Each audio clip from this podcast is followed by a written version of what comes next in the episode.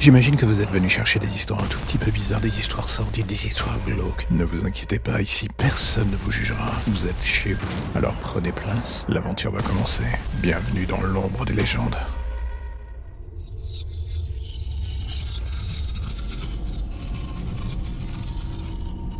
Dans sa vie, il y a des événements qui vous marquent. Moi, des années après, je me souviens encore de cette soirée. Et alors que je vais crever dans ce mouroir de vieillard, je me dis que ça serait bien que quelqu'un se souvienne aussi de cette histoire. Mon nom est Alfred Leroy. Pendant la Seconde Guerre, j'étais un résistant. J'ai fait ce que je savais faire. Tuer, saboter, faire en sorte que ces pourritures de nazis passent un sale quart d'heure. J'étais bon dans mon domaine. J'aimais cela, même si je devais être honnête. Si la guerre n'avait pas eu lieu, je pense honnêtement que j'aurais mal tourné et fini en prison. D'une certaine manière, les nazis m'ont filé une excuse pour extérioriser ma colère et ma rage sur eux. On va dire tant mieux. Mais quoi que je fasse, je n'arrive pas à oublier ce soir du 21 avril 1944. On avait reçu un message simple des Américains allaient venir du côté de notre village avec un seul but. Détruire une maison en bordure de la ville, perdue dans les forêts normandes. Je me souviens même plus du nom de cette foutue baraque pour être honnête. Tout ce que je me rappelle, c'est qu'à l'époque, elle était une zone à partous pour les collabos et les nazis de toute la région. Mais aussi un lieu d'expérimentation pour un scientifique nazi, Hermann von Schlitz. Lui, je n'arrive pas à oublier son nom. L'ordre de mission des Américains était simple. Trouver Steve, l'abattre et voler ses documents de recherche. Sur quoi étaient ces dernières?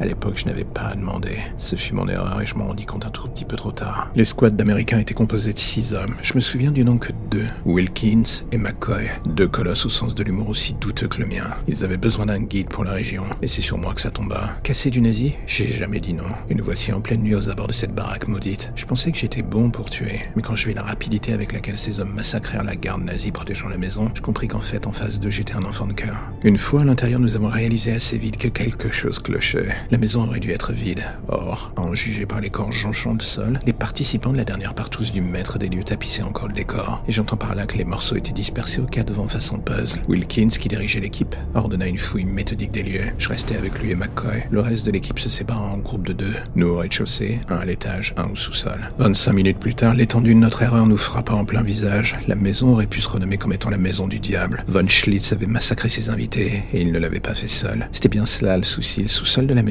cachait son laboratoire, une succession de souterrains aménagés en antichambre de l'enfer, un lieu d'expérimentation sur des humains, des prisonniers, des enfants. Cet homme n'avait pas d'âme, tout comme ces sirènes. Je n'ai jamais compris vraiment ce qui se cachait sous cet amas de chair. Des femmes, des hommes, un mélange des deux. Von Schlitz avait joué les Frankenstein en créant une dizaine de ces créatures.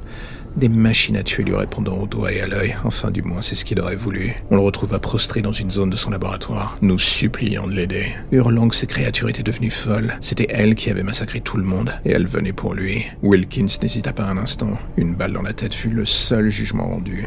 Six heures plus tard, je me revois encore sur le perron de cette porte, enfonçant le casque de McCoy sur ma tête, le plus profondément possible pour ne plus rien entendre. L'équipe d'Américains était restée dans la maison pour traquer ces choses. Sur la dizaine, une seule était encore vivante. Enfant de 10 ans. Von Schlitz en avait fait un monstre. Et dans le fond, je savais pas ce qui était le pire. Les soldats tentant de la tuer ou elle. Chacun victime et bourreau à la fois. Moi, ce soir-là, j'estimais juste être une victime aux mains sales. Un paradoxe. J'avais vu assez d'horreur pour une vie. Et alors que je m'approche lentement de ma fin de vie, le visage de cette gamine me hante toujours. C'est bien ce qui me rend fou.